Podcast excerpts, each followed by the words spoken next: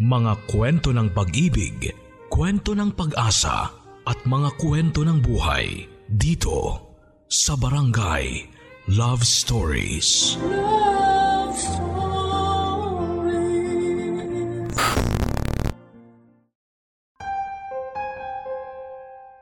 Anumang kabutihan o kasamaan na gawin mo sa kapwa ay pwedeng bumalik sa iyo.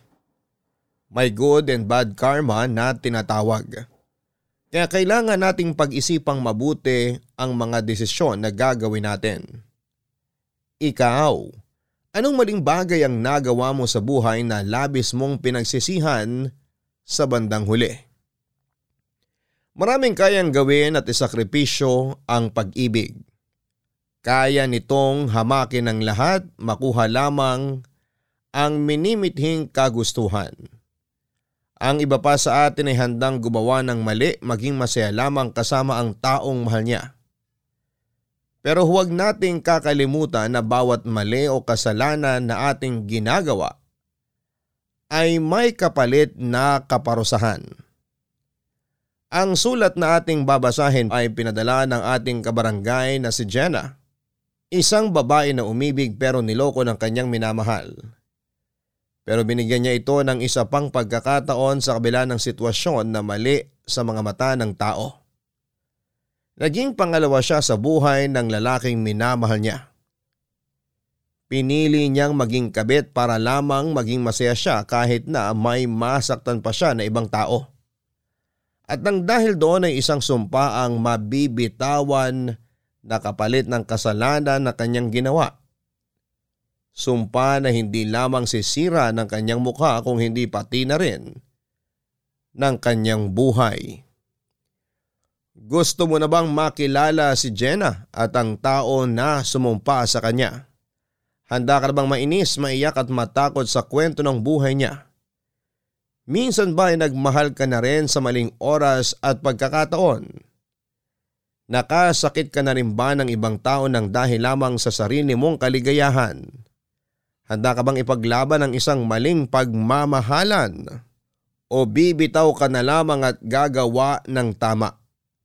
Si Jenna kaya anong pinili niyang gawin sa bandang huli? Naging masaya kaya siya sa kabila ng mga maling nagawa niya? Manalaman natin ang sumpang natanggap niya dito sa mga kwento ng pag-ibig, buhay at pag-asa sa nangungunang Barangay Love Stories. Dear Papa Dudut, kapag nagmamahal tayo ng sobra ay nagiging bulag tayo sa kung ano ang mali at tama. Minsan nga ay alam nating mali ay pinagpapatuloy pa rin natin kasi doon tayo masaya. Mahirap naman kasi talagang pigilan ng kung ano man ang sinisigaw ng ating puso. At mas mahirap diktahan ang puso sa kung sino ang dapat nitong mahalin. Kaya mas nanaisin nating maging masaya kahit ang kapalit ay pagkasira ng ibang tao. Magandang araw sa iyo, Papa Dudut. Itago niyo na lamang ako sa pangalang Jenna, thirty-one years old, taga Mindoro at dating nagtatrabaho sa bangko. May ilang ulit ko rin pinag-isipan kung dapat nga ba akong sumulat sa inyo sa dinami-rami na mga nangyari sa buhay ko. Etong parte pa talaga na isishare ko ngayon ang naisipan kong isulat. Ang parte ng buhay ko na matagal ko nang gustong kalimutan pero bago ko tuluyang ibaon sa limot ang lahat. Ikakwento ko muna sa inyo para man makapag-iwan ako ng kaunting aral sa mga kabarangay na nakikinig ngayon. Sa Maynila po ako nagtatrabaho noon nang makilala ko si Joe, Papa Dudut. Magkatabi lang halos ang building na pinagtatrabahuhan namin. Naging close kaagad kami sa isa't isa nang magkasabay kaming kumain sa isang fast food chain. Mabait siya, matipuno ang pangangatawan at talaga namang gwapo sa paningin ko. Kaya nga nang ligawan niya ako ay hindi na ako nagpakipot pa. Sinagot ko na kaagad si Joe at naging boyfriend, Papa Dudut.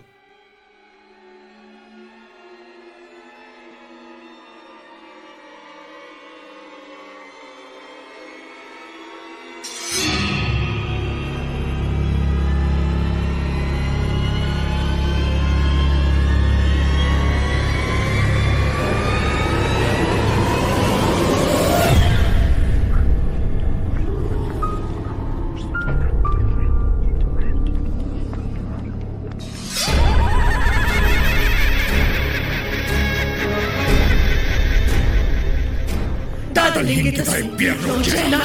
Sinusumpa kita sa ngalan ng Diablo!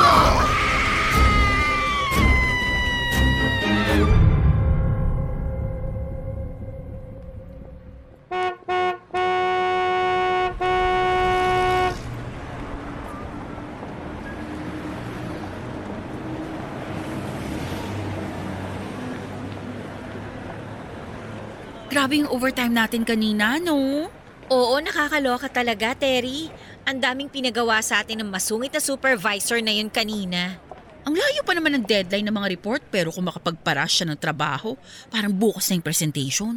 Paano? Masyadong pabibo sa mga manager natin. Gusto niya kasi, siya yung susunod na ma-promote kaya nagpapabango ng pangalan. Nagpapabibo ka mo sa mga manager natin. Hi. Ikaw si Jenna, di ba? Um, oo. Bakit? Sino ka?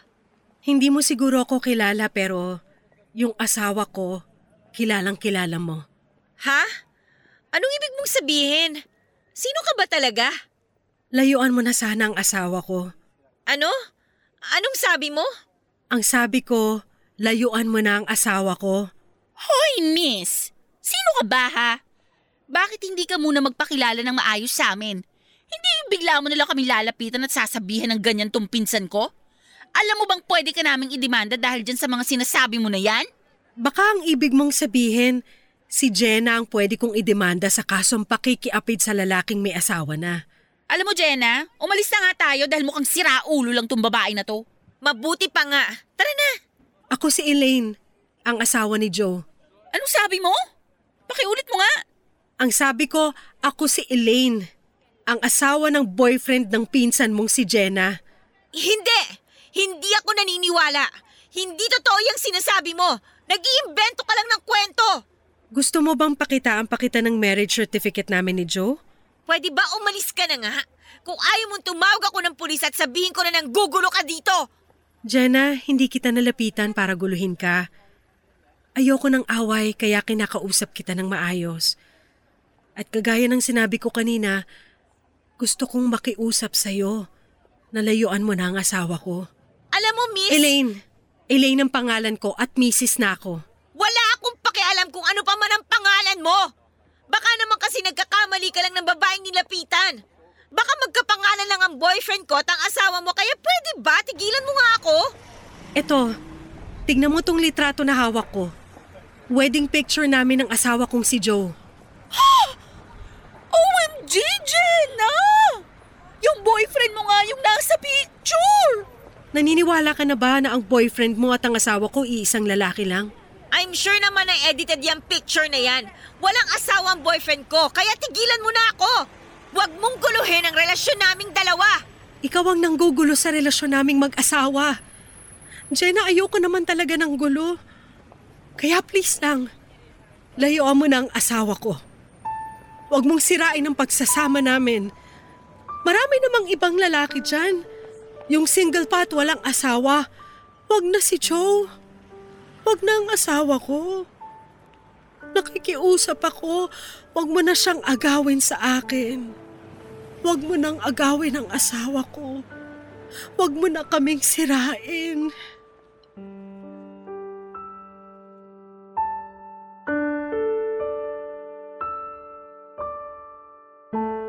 Papadudot, hindi ako makapaniwala noon sa sinasabi sa akin ng babaeng si Elaine. Naasawa raw siya ng boyfriend kong si Joe. Siyempre, bago ko sinagot si Joe ay kinilala ko na rin naman muna siyang mabuti. Alam ko ang mga social media account niya at ni isa ay wala akong nakita na post niya na kinasal na siya. Kaya ayaw ko sanang maniwala sa sinasabi sa akin ni Elaine. Pero sa paraan ng pakikipag-usap niya sa akin ay may parte sa sarili ko na nararamdaman kong nagsasabi siya ng totoo. Bakit ba naman kasi magsisinungaling ang isang kagaya niya? Tapos may litrato pa siya na mukha nga silang kinasal ni Joe sa loob ng simbahan. Siguro'y kaya hindi rin kagad ako makapaniwala sa sinabi niya ay dahil na rin sa itsura niya. Medyo maliit lang siyang babae, papadudot. Nang lumapit siya sa akin noon ay nakasuot siya ng pantalon at maluwag na t-shirt. Bahagyang nakapuyod ang kulot niyang buhok at oily pa ang kanyang pisngi. Para bang ang layo ng lugar na pinanggalingan niya dahil mukha siyang pagod at puyat. Na hindi niya man lang nagawang maglagay ng powder sa pisngi niya. Napakalayo niya sa itsura ko.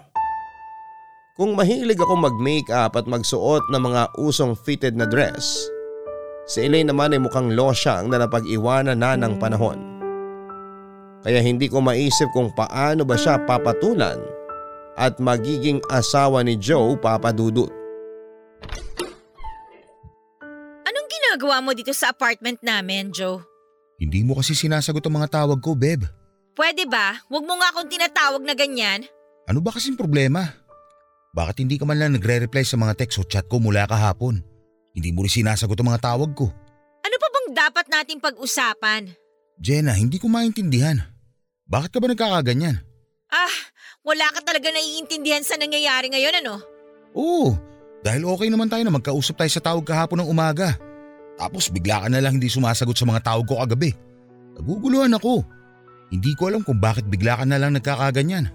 Gusto mong maintindihan kung bakit nagkakaganito ko? Oo nga. Kaya nga ako nandito para ayusin ko ano man ang gumugulo sa relasyon natin ngayon. Oh, eh bakit hindi mo muna ayusin ang relasyon niyo ng asawa mo bago ang relasyon nating dalawa? Ha? Asawa? Subukan mo mag-deny at magsinungaling sa akin, Joe. Kukunin ko talaga yung malaking gunting namin para putulin niyang dila at pagkalalaki mo. Te- teka, paano mo nalaman ang tungkol kay Elaine? Hinarang lang naman niya kami ni Terry na makalabas na kami ng opisina kagabi at doon niya ako kinausap. Sinabi niya sa akin ang lahat ng tungkol sa inyong dalawa. Walang yaka, Joe! Ginawa mo pa talaga akong kabit mo sa loob ng tatlong buwan na relasyon nating dalawa. Jenna, sorry pero makinig ka muna sa akin. Ano pa bang dapat kong marinig mula sa'yo? Eh alam ko na nga ang lahat eh. Alam ko ng kasal ka at ginawa mo akong kabit mo. Nakita ko pa nga yung wedding picture ninyo ng asawa mo. Kaya wala na akong dapat pang pakinggan na kahit ano mula sa'yo. Oo, kasal ako. Pero hindi naman ibig sabihin nun na hindi na kita mahal. Ay wow! Dapat pala mag-thank you pa ako kasi minahal mo ko kahit kabit mo lang ako. Kahit kailan naman kasi hindi ko talaga minahal si Elaine. Pwede ba, Joe? Pinakasalan mo ang babae na yun at nagsasama kayo sa iisang bahay hanggang ngayon. Tapos sasabihin mo na kahit kailan hindi mo siya minahal? Iba ka rin naman talaga eh, no? May tama na yata yung ulo mo eh. Dahil yun nga ang totoo. Magkatrabaho kami ni Elaine sa unang kumpanya na pinasukan ko. May isang beses na nagkaroon ng party pagkatapos ng trabaho namin. Nalasing ako, tapos may nangyari sa aming dalawa. Nabuntis ko siya at sinugod ako ng tatay niya sa bahay ko. Pagkatapos, tinutukan niya ako ng baril. Tinakot niya ako na kung hindi ko pakakasalan sa Elaine, papatayin niya ako. Wala akong nagawa. Pinakasalan ko sa Elaine kahit hindi ko talaga siya mahal. At kahit kailan, hindi ko siya magagawang mahalin lalo na mula nung nakilala kita. Pero bakit hindi mo sinabi sa akin nung una pa lang yung tungkol sa kanya? Kapag ba nalaman mo na may asawa na ako, kakausapin mo pa rin ako? Papansinin mo pa rin ako? Mamahalin mo pa rin ba ako? Di ba hindi na? Pero nagsinungaling ka pa rin at ginawa mo akong kabit mo! Hindi mo alam kung gano'ng kasakit sa akin yun! Hindi ko naman talaga ginusto magsinungaling sa'yo. Ang gusto ko lang, mapalapit ako sa'yo. Ang mahalin mo ako. Jenna, sorry kung nasaktan kita o nasasaktan kita hanggang ngayon. Pero maniwala ka sa akin na ikaw lang talaga ang mahal ko. Ikaw lang at wala nang iba. Joe! Ayoko maging kabit! Sino bang may sabi na habang buhay ka magiging pangalawa sa buhay ko? Ikaw nga mahal ko, hindi ba? Siyempre, ikaw yung pipiliin ko na makasama. Hihiwalayan ko si Elaine para sa'yo. Sigurado ka? Gagawin mo yon? Oo! Kasi nga kahit kailan, hindi ko naman talaga siya minahal. Wala rin kaming anak dahil nakunan siya noong ikaapat na buwan ng pagbubuntis niya. Patay na rin ang tatay niya, kaya wala nang pwede pang manakot sa akin ngayon. Jenna, ikaw ang nagbigay ng dahilan para kumawala na ako sa relasyon namin ni Elaine. Kaya please naman oh, ayusin na natin yung sa ating dalawa. Ikaw lang talaga ang mahal ko. Ikaw lang, Jenna.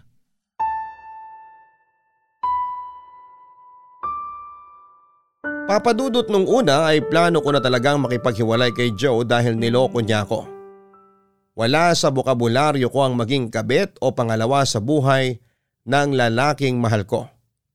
Kaya bago pa kami magkita ay nasa isip ko na noon ang tapusin ko na ang lahat sa aming dalawa. Pero hindi pala ganong kadaling hiwalayan ng taong mahal mo. Hindi madaling tapusin ang relasyon na sobra mong pinahalagahan kahit sa maikling panahon lamang. Kaya naman papadudot pumayag na ako sa gustong mangyari ni Joe na hindi matapos ang relasyon naming dalawa. Pumayag na ako na maging pansamantalang pangalawa sa buhay niya. Alam ko naman na tutuparin niya ang pangako niya. Dahil ramdam ko na mahal niya rin talaga ako. Alam kong marami sa mga kabarangay nating nakikinig ngayon ang gusto na akong kalbuhin dahil sa parte na ito ng sulat ko. Selfish na akong selfish. Pero mahal ko talaga si Joe at ayoko siyang mawala sa akin. Kaya naman nagdesisyon ako na ituloy ang lahat sa amin noon at maghintay na hiwalayan niya ang losyang niyang asawa na si Elaine. Papadudot. Papadudot, hindi madali ang maging pangalawa lalo na ang maging kabit sa isang relasyon. Hindi ko rin yon kaagad sinabi sa pinsan at kasama ko sa apartment na si Terry. Dahil alam ko na tututol siya sa desisyon na ginawa ko. Kilala ko si Terry at palaging doon siya pumapanig sa kung ano ang tama. Sinabi pa nga niya na naaawa raw siya kay Elaine dahil niloko rin ito ni Joe. Pero hindi na lamang ako umimik noon dahil wala naman talaga akong pakialam kay Elaine. At ang totoo ay mas gugustuhin ko pang masaktan ang ibang tao kesa ang sarili ko. Papadudot, gano'n naman talaga sa pag-ibig, hindi ba? Dapat na palagi nating inuuna ang mga sarili natin kesa sa ibang tao. Paano natin mahanap ang totoong kaligayahan sa pagmamahal kung uunahin pa nating alalahanin ang mararamdaman ng iba? Dapat na wala tayong ibang pinofocus kung hindi ang mga sarili natin at kung paano tayo magiging masaya. At yun lang ang ginawa ko noon, papadudot. Sa wakas, Sabado na bukas at pwede na akong magpuyat mamaya sa mga pending na K-dramang papanoorin ko. Ako nga rin eh, ang dami ko nang gustong panoorin pero hindi ko pa masimulan. Sabay na lang tayong manood at magpuyat mamaya pag uwi natin sa apartment. Hindi pwede. Bakit naman?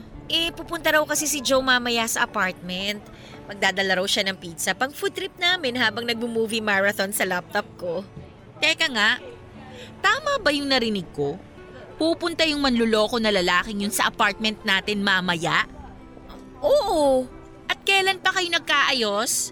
Nung isang gabi lang iyak ka ng iyak tapos hindi lang ako nakauwi ng apartment kagabi? Biglang okay na ulit kayong dalawa? Anyari? Pumayag ka talaga na maging kabit ng lalaking yun? Eh pansamantala lang naman yun. Anong ibig mong sabihin na pansamantala? Kasal na nga yung lalaking yun, di ba? Hoy Jenna, baka nakakalimutan mo walang divorce dito sa Pilipinas. Pero may annulment.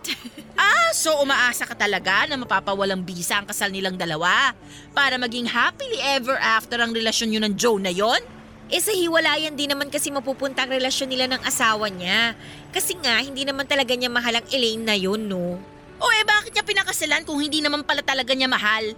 Ay nako, mahabang kwento, Terry. As in. J- Jenna? O, eto na nga ang sinasabi ko eh. Ikaw na naman? Ay naku Terry, mabuti pa doon na lang tayo sa kabila maghintay ng taxi kasi mukhang walang dadaan sa pwesto na to. Jenna, sandali lang. Mag-usap muna tayo. Tingnan mo nga kamay ko. Wala tayong kahit anong dapat pag-usapan. Ano pa bang gusto mong gawin ko? Ano bang sinasabi mo? At saka pwede ba? Huwag kang umiyak-iyak dyan. Jenna, nakipag-usap ako sa'yo ng maayos na hiwalayan mo ang asawa ko pero anong ginawa mo? Bakit bigla na lang niyang sinabi na gusto na niya makipaghiwalay sa akin? Eh bakit ako ang tinatanong mo? Ako ba si Joe? Bakit hindi siyang tanungin mo? Dahil alam ko naman na ikaw ang dahilan kung bakit sinabi niya na makikipaghiwalay na siya sa akin. Eh alam mo naman pala eh. Bakit sinasayang mo pa ang oras ko? Jenna, parang awa mo na. Hiwalayan mo na si Joe. Huwag mo nang guluhin ang relasyon naming dalawa. Kay Joe mo sabihin yan dahil siya nagmamakaawa sa akin na huwag ko siyang hiwalayan. Ginawa ko na yun pero buo na raw ang desisyon niya. Gusto niya nagtapusin ang lahat sa relasyon namin biglang mag-asawa. Jenna, kung gusto mo, luluhod ako dito sa harapan mo para lang layuan mo na ang asawa ko. Pwede ba? Huwag kang magpaawa dyan dahil wala rin naman akong pakialam. Bakit kasi hindi ka nalang humarap sa salamin para malaman mo kung bakit ka gustong hiwalayan ni Joe? Ano ba? Jenna, tama na. Sumusobra ka na, ha? Totoo naman ang sinasabi ko, ah. Sino ba naman kasing lalaki ang magkakagusto sa losyang na to? Kung hindi lang naman niya nilasing si Joe, hindi siya pakakasalan nito. Desperadang babae. Napakasama mo. Napakatigas ng puso mo.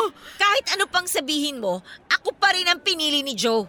Dahil hindi hamak na mas maganda naman at sariwa ako kesa sa'yo, no? Jenna, tama na! Huwag mo na siyang pagsalitaan ng ganyan. Sinasabi ko lang kung ano ang totoo para magising na siya sa katotohanan na kahit kailan, hindi naman talaga siya minahal ni Joe. Wala kang kasing sama. Ito ang tandaan mo, hindi kayo magiging masaya ni Joe. Sinusumpa ko. Magiging impyerno ang buhay niyong dalawa. Lalo ka na. Sisirain ko ang buhay niyo. Sinusumpa ko na sisirain ko ang buhay mo, Jenna. Jenna, tara na nga. Nakakatakot na siya eh.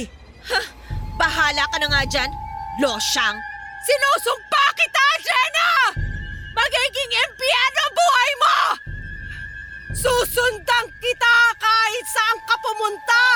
Susundang ka ng sumpa ko! Ipaparanas ko sa'yo lahat ng sakit na nararanasan ko ngayon! Sinusumpa kita! Sinusumpa kita sa ngalan ng Diablo!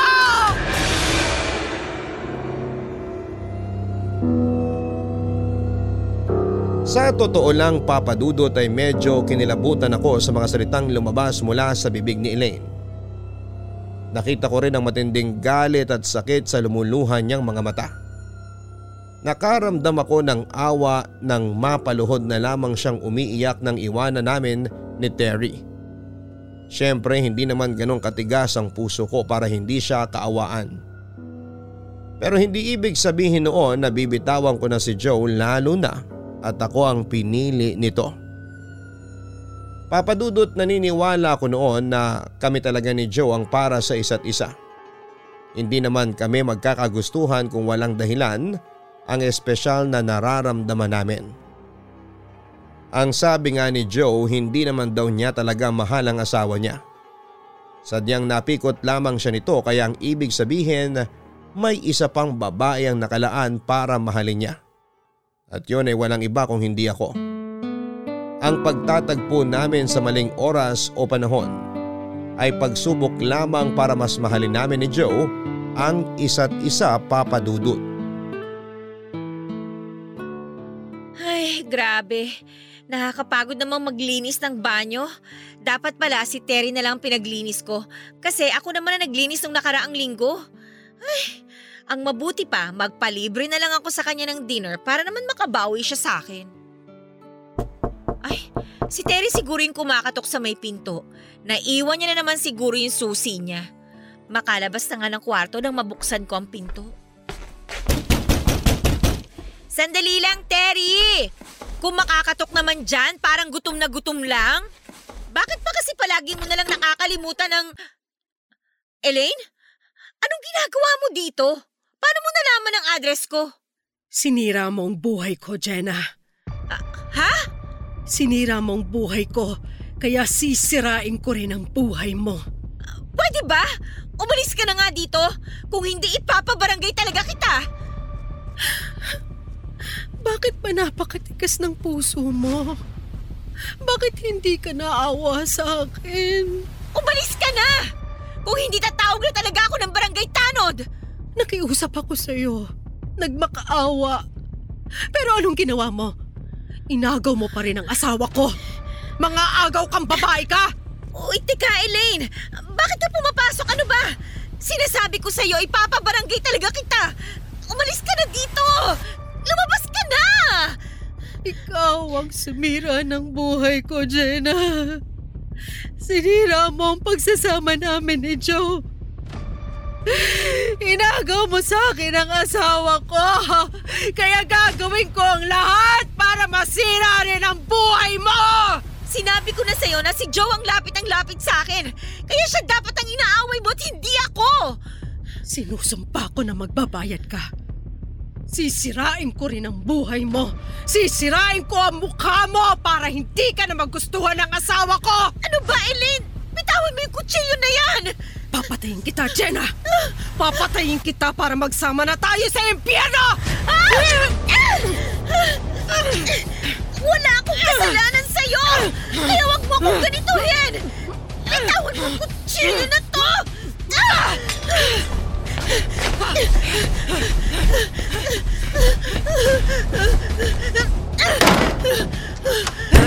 Diyos ko! Buti na lang nalako kagad yung pinto ng kwarto. Papatayin kita, Jenna! Kailangan ko tumawag na pulis! Kailangan ko tumawag na pulis! Ah! Umalis ka na, Elaine! Parang awa mo na! Umalis ka na kung ayaw mong ipapulis na talaga kita! Sinira mo buhay ko! Kaya sisirain ko rin ang buhay mo! Wala akong kasalanan sa'yo, Elaine! Sisirain ko ang buhay mo! Wala akong kasalanan sa'yo, Elaine! Hindi ko pinilit si Joe na piliin ako! Umalis ka na! Parang awa mo na! Umalis ka na! Umalis ka na! Jenna? Jenna, ayos ka lang ba dyan sa loob ng kwarto? Terry? Oo, ako to. Bakit ka ba sumisigaw dyan? Buksan mo nga tong pinto. Terry! Terry, nandiyan si Elaine! Gusto niya akong patayin! Ha? Wala si Elaine dito! Pwede bang buksan mo tong pinto? Nag-aalala na ako sa'yo. Ano bang nangyayari sa'yo? Ba't pawis na pawis ka at iyak ka ng iyak? Terry, maniwala ka sa akin. Nandito si Elaine kanina lang. May hawak sa kutsilyo. Gusto niya akong patayin.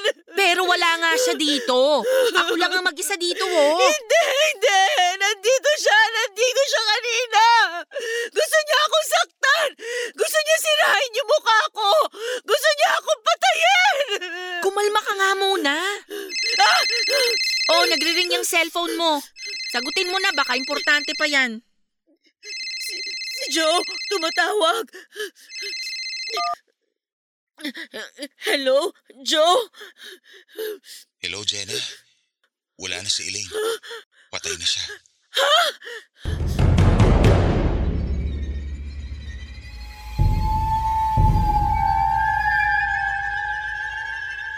Papa Dudut, hindi ako makapaniwala nang marinig ko ang sinabi ni Joe tungkol sa asawa niyang si Elaine. Sigurado kasi ako na si Elaine ang sumugod sa akin sa loob ng apartment namin ni Terry. Magulo ang kanyang buhok, pawisan ang mukha niya at may hawak siyang kutsilyo na gusto niyang isaksak sa akin. Buhay na buhay siya ng mga oras na yon. Pero nang libutin namin ni Terry ang buong apartment ay wala kaming Elaine na nakita. Pati ang kutsilyo na umagi sa kung saan ay hindi namin natagpuan. Doon ko unti-unting napagtanto na baka tama si Terry na malikmata ko lamang ang nakita kong Elaine na sumugod sa akin. Papadudot nang matapos ang pag-uusap namin ni Joe sa cellphone na tungkol sa pagkamatay ni Elaine dahil aksidente itong nakuryente, sa loob ng bahay ay biglang bumalik sa isipan ko ang naging huling pag-uusap namin. Ang pagmamakaawa ni Elaine sa akin na hiwalayan ko na si Joe. Nakaramdam ako ng pagka-guilty dahil pakiramdam ko ako ang dahilan kung bakit siya namatay. Pero sa kabilang banda ay pilit ko rin kinukumbinsi ang sarili ko na wala akong kasalanan. Dahil hindi ako ang gumawa ng paraan para mamatay siya sa pagkakakuryente. Katangahan niya kung bakit yon nangyari. Isa pa ay bakit ko naman susundin ang pakiusap niya noon na hiwalayan na si Joe. E ako nga ang pinili nitong mahalin. Kung nagkataon na siya ang pinili ni Joe ay tatanggapin ko yon at hindi na ako maghahabol pa.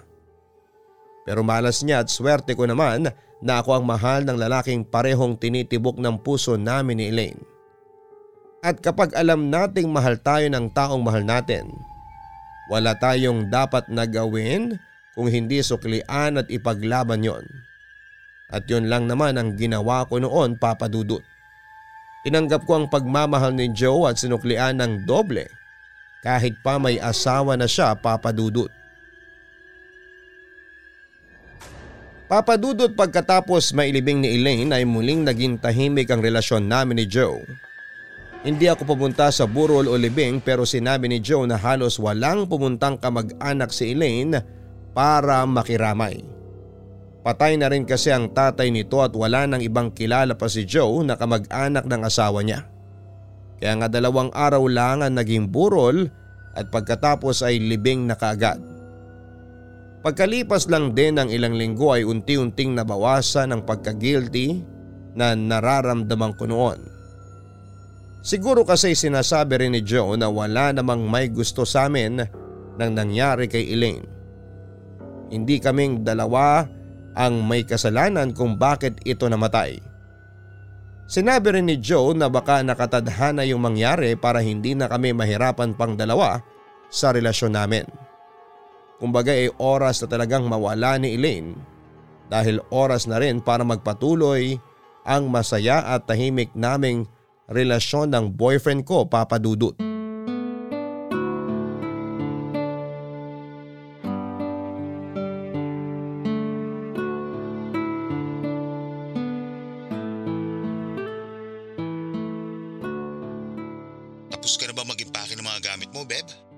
Pa, pero malapit na ako matapos dito. Anong oras mo pala ako susunduin? Siguro bago mag alas otso, nandyan na ako sa apartment nyo. Okay, magdala ka na rin ng pagkain kasi pauwi na si Terry. Dito na tayo mag-dinner bago tayo umalis mamaya. May gusto ko bang ipabili sa akin? Wala naman, Beb. Ikaw nang bahala. Okay, sige. Baba ko muna tong tawag. I love you. I love you too, Beb. Bye. Ay, kabayo! Ano ba yun? Nakauwi na ba si Terry at may bumabagsak na gamit sa kusina? Makalabas na nga muna ng kwarto.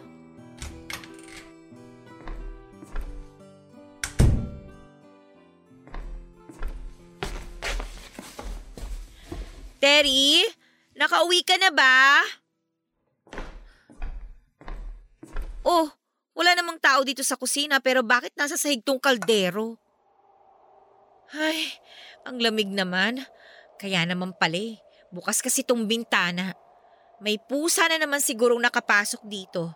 Lagay ko na nga itong kaldero sa lalagyan.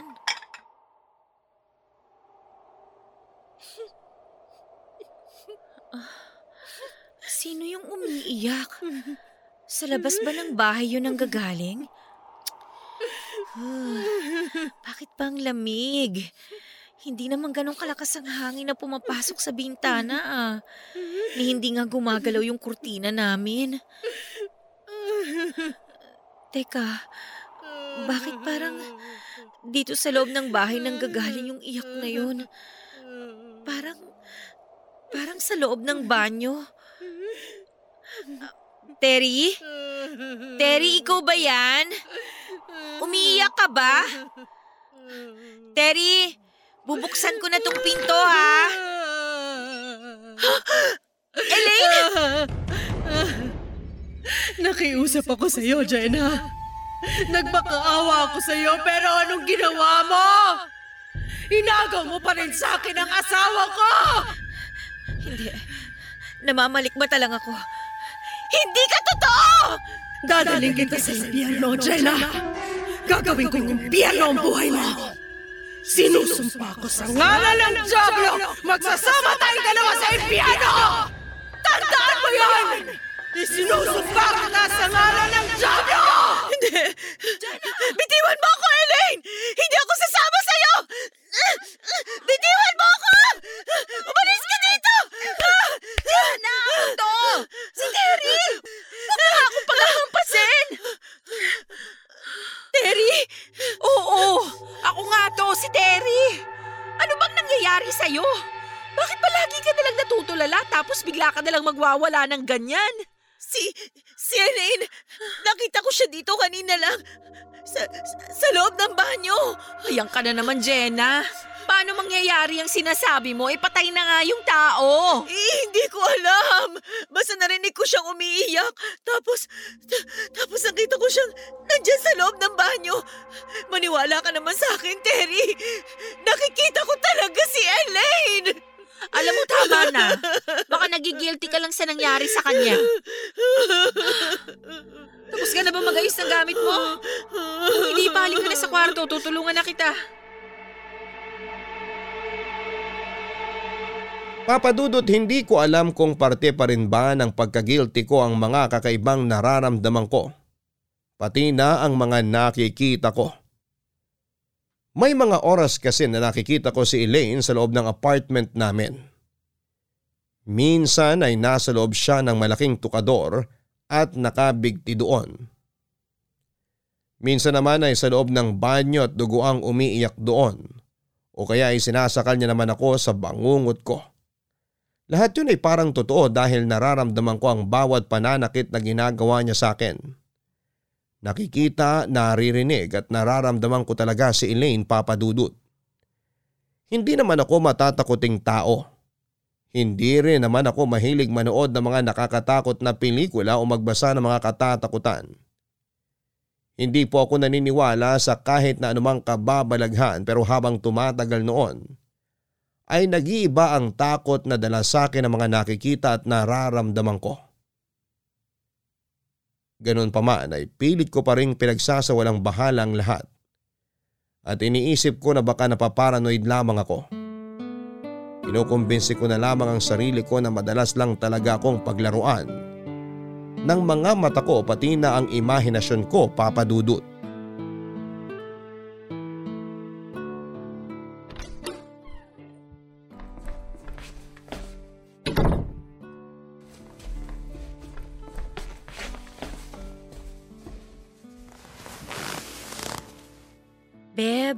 Ang laki rin pala nitong bahay mo, no? Hmm, sakto lang. Pero yan din ang sinasabi ng mga kopisina ko kapag dinadala ko sila dito para mag-inuman kami. Sa'yo na talaga tong bahay na to? Oo.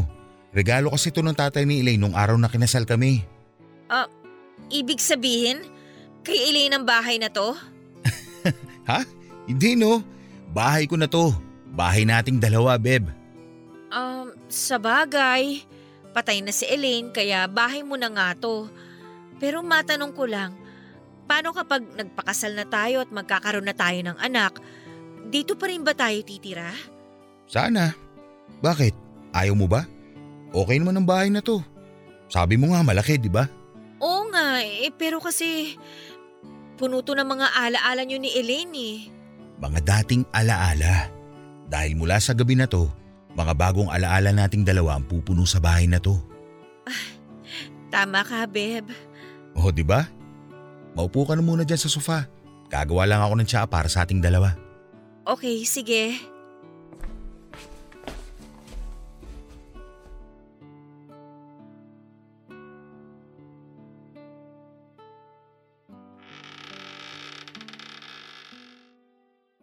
Bakit?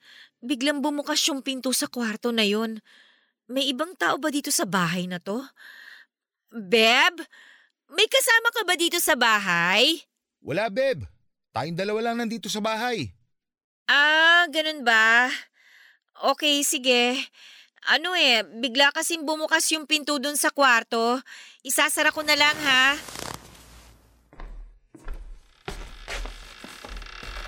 Ay, ano ba naman to? Wala namang hangin pero parang lalo pang bumukas yung pinto. Oh, ang dilim pa. Pundido ba yung ilaw dito? Hmm! Aray ko! Bitiwan mo ako! Bitiwan mo kamay ko! Sinusumpa ko na magsasama tayong dalawa sa impyerno! Magsasama tayo solo sa impyerno! Sinusumpa kita, Jenna! Sinusumpa kita! Sabi ng bitiwan mo ako eh! Jenna, ayos ka lang? May, may humawak sa braso ko. Eh, hindi ko siya nakita dahil madilim sa loob ng kwarto. Pero sigurado ako, sigurado akong boses ni Elaine yung narinig ko. Ha? Ano sinasabi mo? Teka, bakit nga ba ang dilim dito sa kwarto? Lumabas nga muna tayo. Ano ba talaga nangyari, Jenna? Bigla kasi bumukas yung pinto, tapos lumapit ako para isarado yun. Bigla na lang may kamay na humila sa akin papasok sa loob ng kwarto. Wala akong makita kasi madilim sa loob. Pero sigurado talaga Imposible yun. Wala na si Elaine. Kaya paano pa maririnig ang boses niya? Yung ilaw naman sa kwarto, baka po dito lang yun. Papalitan ko na lang mamaya. Ang alam ko, may reserba pa akong bumbilya dyan. Joe, sabihin mo nga sa akin, may lahi bang mambabarang ang asawa mo? Ha? Wala. Yata. Hindi ko alam pero bakit mo ba natanong yan? Joe! Huwag mo akong tawanan dahil sigurado ako si Elaine talaga yung nakikita at naririnig ko. Hindi ko alam kung paano nangyayari yun. Pero pakiramdam ko talaga, mababaliw na ako na dahil sa asawa mo. Okay, fine. Sorry kung natawa ako. Mag-relax ka lang kasi muna, Jenna. Alam mo, siguro nagigilty ka lang dahil sa nangyari kay Elaine. Pero uulitin ko na wala kang kasalanan sa pagkamatay niya. Wala tayong kasalanan.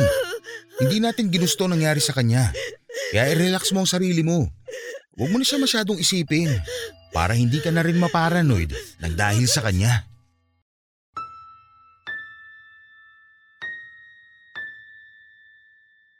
Papadudot, isang buwan pa lamang ang nakakalipas mula nang mailibing si Elaine, nang yayain ako ni Joe na magsama na kami sa bahay niya.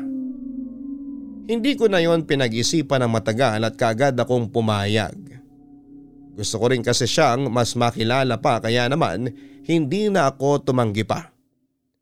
Sabi nga nila, di ba eh magagawa mo yon kapag nagsama na kayo sa iisang bubong. Kaya naman dala ang mga gamit ko ay sumama na ako kay Joe. Wala namang problema sa pinsang kong si Terry dahil hindi rin naman kalakihan ang binabayaran niyang upa sa apartment na inalisan ko. Kaya lang papadudod sa pagtira ko sa bahay kung saan ay tumira din si Elaine. Mas lumala ang paglalaro ng imahinasyon ko, pati na ang mga bangungot ko. Mas madalas ko nang nakikita si Elaine sa iba't ibang sulok ng bahay. Madalas niya na akong sinusubukang patayin sa mga bangungot ko. At paulit-ulit niyang sinisigaw na ako raw ang pumatay sa kanya. Maghihiganti raw siya sa akin at dadalhin niya ako sa kung nasang impyerno man daw siya. Hindi raw siya papayag na maging masaya ako sa piling ng lalaking sobra niyang minahal.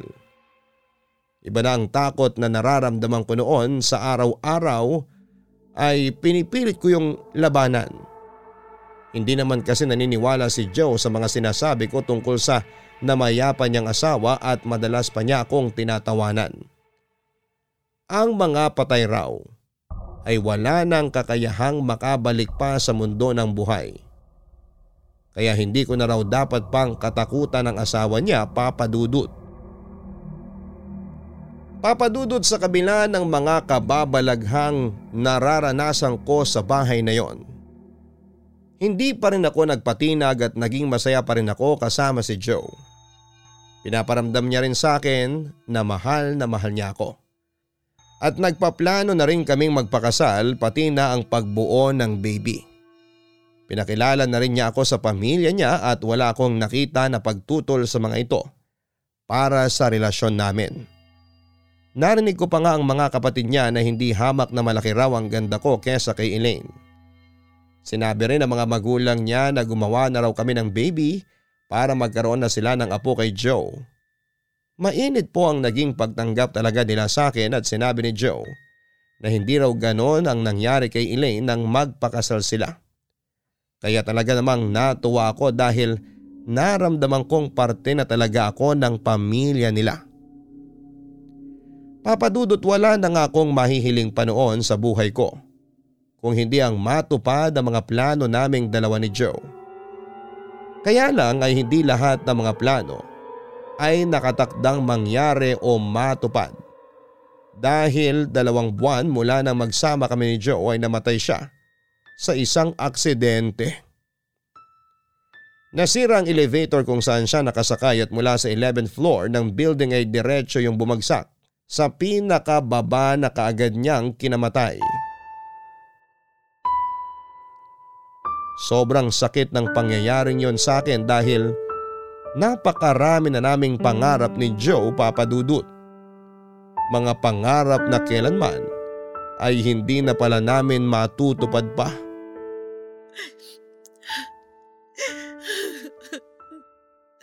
Sobrang miss na miss na kita, Joe. Itong litrato na hawak ko ngayon, ito yung kauna-unahang litrato nating dalawa. Bakit ba kasi iniwan mo kaagad ako? Magsisimula pa lang tayong tuparin ang mga pangarap natin, di ba? Bakit umalis ka kaagad? Bakit iniwan mo kaagad ako na nag-iisa?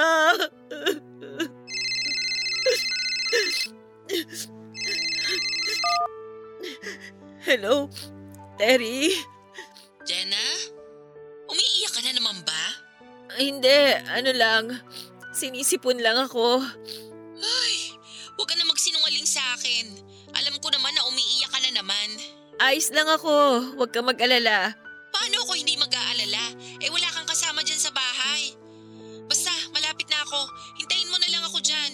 Naayos mo na ba yung mga gamit mo? Oo, nandito lang ako sa may sala. Nililigpit ko lang din yung ibang mga litrato namin ni Joe para maisama ko sa gamit ko. Okay, sige. Hintayin mo na lang ako dyan ha, at please, huwag ka nang masyadong umiyak. Sige. Bye. Bye.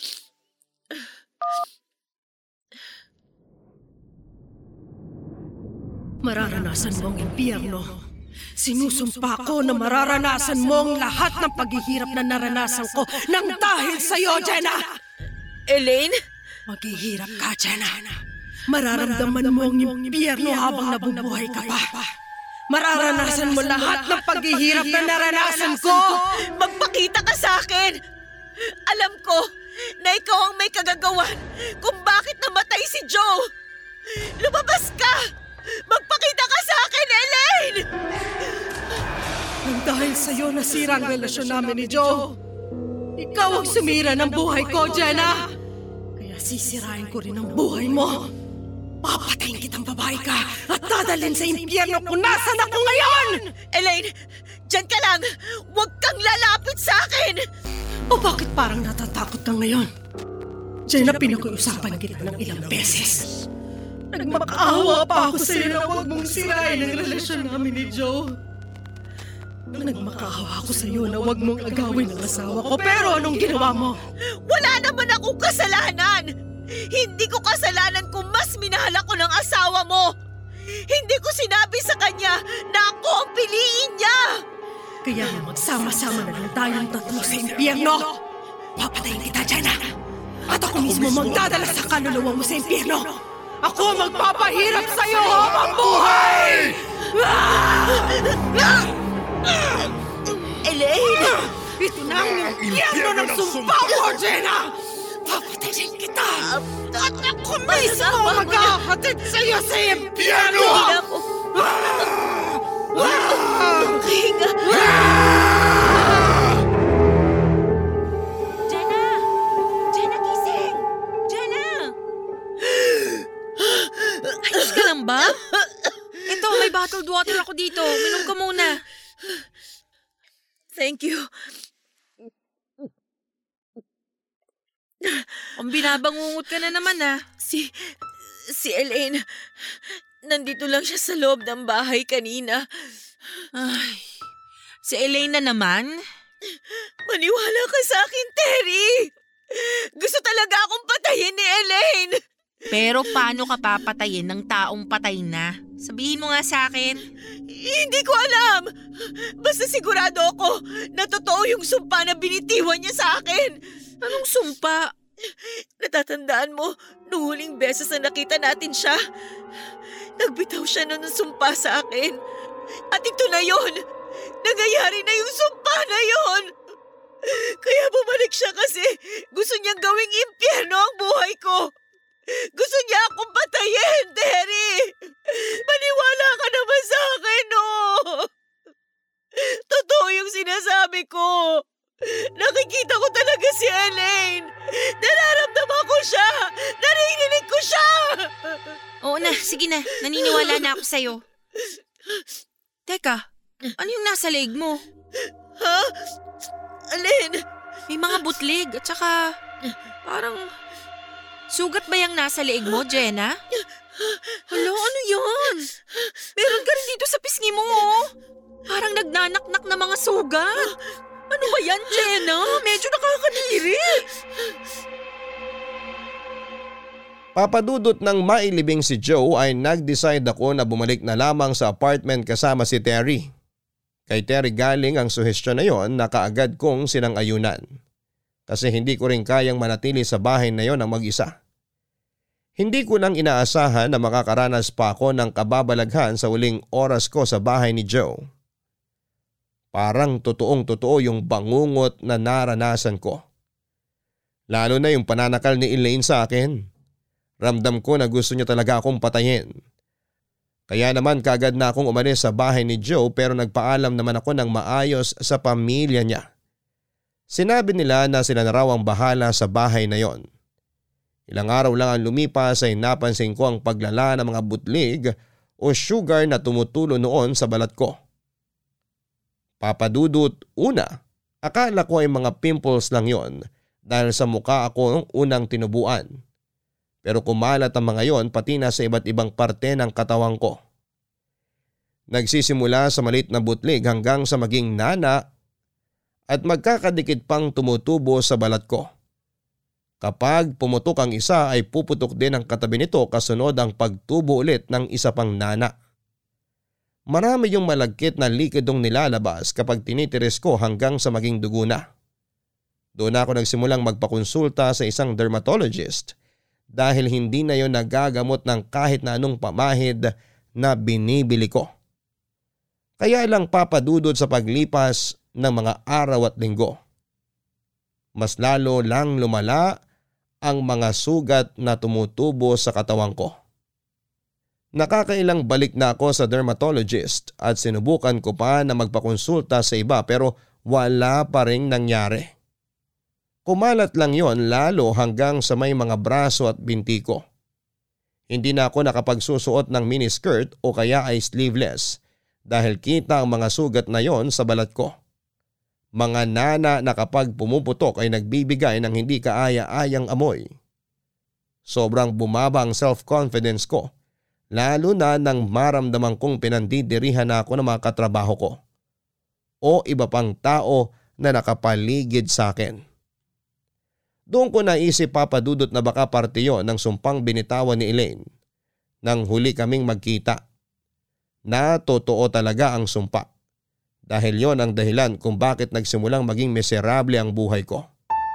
Nawala na ang pinakamamahal kong lalaki pati na ang iniingatan kong ganda.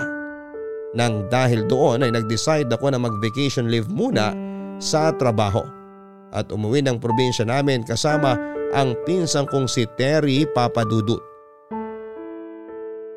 Buong maghapon ka nang nandito sa kwarto mo, Jenna. Di ka pa rin ba lalabas? Eh, hindi na. Wala rin naman kasi akong gagawin sa labas eh. Pero marami tayong mga pinsan na pumunta dito sa bahay para makifiesta. Galing silang Maynila, umuwi dito sa probinsya para sa get-together nating magpipinsan. Kanina ka pa nga nila hinahanap sa akin eh. Sabihin mo na lang sa kanila na tulog ako. O kaya masama ang pakiramdam ko. Basta, hindi ako lalabas ng kwarto na to. Jenna, mag-iisang linggo na tayo dito sa probinsya. Pero wala kang ibang ginagawa kung hindi ang magkulong lang dito sa kwarto mo. Wala naman akong ibang dapat gawin. Kesa pagchismisan ako ng mga tao dyan sa labas dahil dito sa mga sugat ko sa mukha at sa katawan ko, mas okay na dito na lang ako sa loob ng kwarto. Sigurado naman ako nagagaling din ang mga sugat mo na yan. Konting tiis na lang. Basta sundin mo lang yung mga bilin sa'yo nung huling dermatologist na nakausap mo. Sinusunod ko naman lahat pero walang nagbabago eh. Ni hindi man lang natutuyo itong mga sugat ko. Nanganganak lang sila at mas lalong kumakalat sa katawan ko. Terry, sigurado ako na hindi doktor ang kailangan ko dahil parte ito ng sumpa ni Elaine sa akin. Sinumpa niya ako kasi laki ng galit niya sa akin. Kahana, Jenna, huwag ka nang umiyak. Mabuti pa, Terry. Lumabas ka na lang muna ng kwarto ko. Gusto ko sana munang mapag-isa. Pero Jenna… Please, Terry! Gusto ko muna talagang mapag-isa! O sige, dadala na lang kita ng pagkain dito mamaya. O lalabas na ako ah.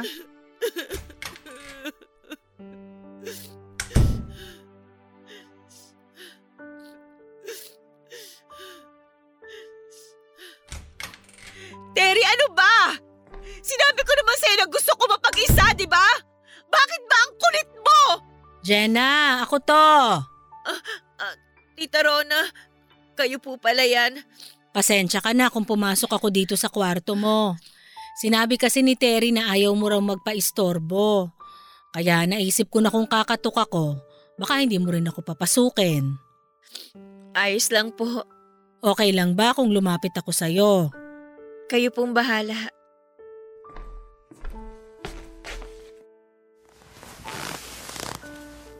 Kumusta ka na? Eto po, hindi na maganda. Wag mong sabihin yan. Mga sugat lang yung nasa balat mo na sigurado kung gagaling din naman kagad. Hindi naman po to mga normal na sugat lang, Tita Rona. Sumpa po to sa akin ng isang babae. Anong ibig mong sabihin? Ay, ang totoo po, nagkaroon po kasi ako ng karelasyon na may asawa na at yung babae po, bago po siya namatay, sinumpa po niya na magiging miserable ang buhay ko. Naniniwala po ako na kung ano man po yung nangyayari ngayon sa buhay ko, parte po ito ng sumpa niya. Kung hindi mo mamasamain, okay lang ba sa'yo na bigyan kita ng short prayer para sa naging pagkakasala mo? Um, Ayos lang po, Tita Rona. Sa tingin ko po, kailangan ko rin po talaga ng dasal mula sa inyo. Gagawin ko yon. Pero gusto ko na sana, pagkatapos kong manalangin para sa'yo, manalangin ka rin para sa sarili mo. Humingi ka ng kapatawaran sa Diyos at sabihin mo na tulungan ka niyang mapatawad mo ang sarili mo. Sa ganung paraan, sigurado ko na kahit paano, gagaan ang loob mo.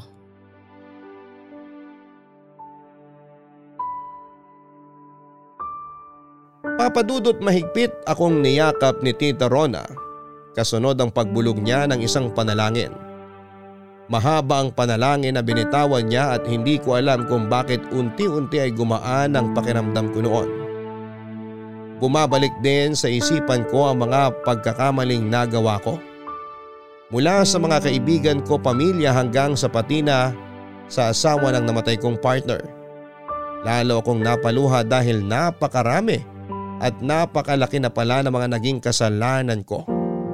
Habang nagdarasal si Tita Rona ay nagsimula rin ako ng sarili kong panalangin. Humingi ako ng kapatawaran sa puong may kapal sa lahat ng mga naging pagkakasala ko. Lalo na sa pagiging kabit ko sa isang relasyon. Halos mapahagulhol ako noon habang patuloy ang pagdarasal ni Tita Rona, Papadudot. Hanggang sa bigla na lamang akong makaramdam ng kakaiba sa katawan ko. May kung anong lumalabas na likido sa mga sariwang sugat ko at para akong nasusuka. Ilang saglit lang ay bigla na lamang na may lumabas sa bibig ko na parang tennis ball. Nagawa sa buhok na hindi ko alam kung paano nagkasya sa bibig ko. Kung ano-ano pa ang isinuka ko. Tubig, malagkit na kanin, mga buhok at kasunod noon ang muling paggaan ng pakiramdam ko.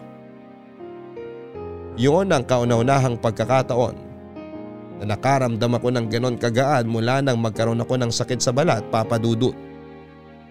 Hindi ko na rin napigilan pa ang sarili ko na mas lalong maiyak. Yun yata ang unang pagkakataon na pinagdasal ko ang mga kasalanan ko. Yun ang unang beses na pinagsisihan ko ang mga maling nagawa ko sa buhay.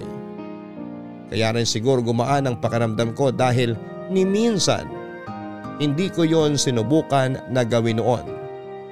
Puro sarili at pagpapasarap lang ang ginagawa ko. Ni hindi ko inisip na naging makasalanan ako. At dahil doon ay nakasakit ako ng mga tao. Papadudot, pagkatapos ng araw na yon ay unti-unting natuyo ang mga sugat sa mukha at katawang ko. Kahit na wala na akong kahit na anong gamot na ininom o pinapahid.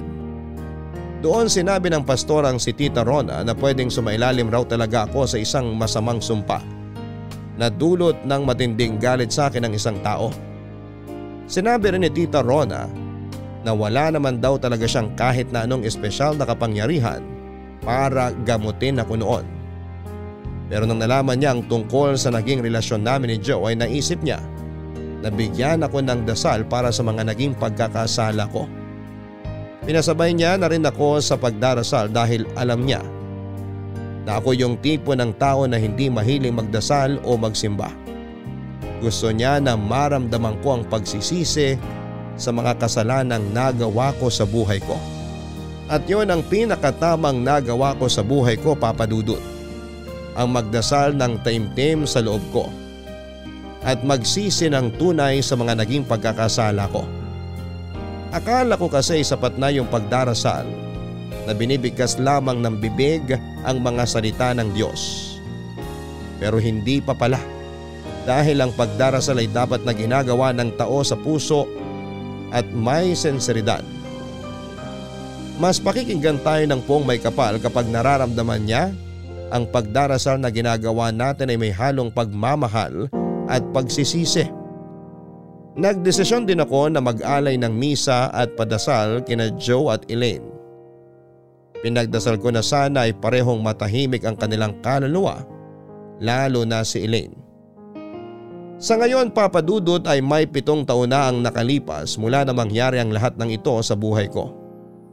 Tuluyan ang nawala ang mga sugat sa katawan ko, pero nag-iwan yon ng malalalim na peklat. Peklat na palagi nagpapaalala sa akin ng malaking kasalanan na nagawa ko sa buhay ko. Kasalanan na nagawa ko na ring pagsisihan dahil sa pagbibigay nito ng malaking aral sa akin.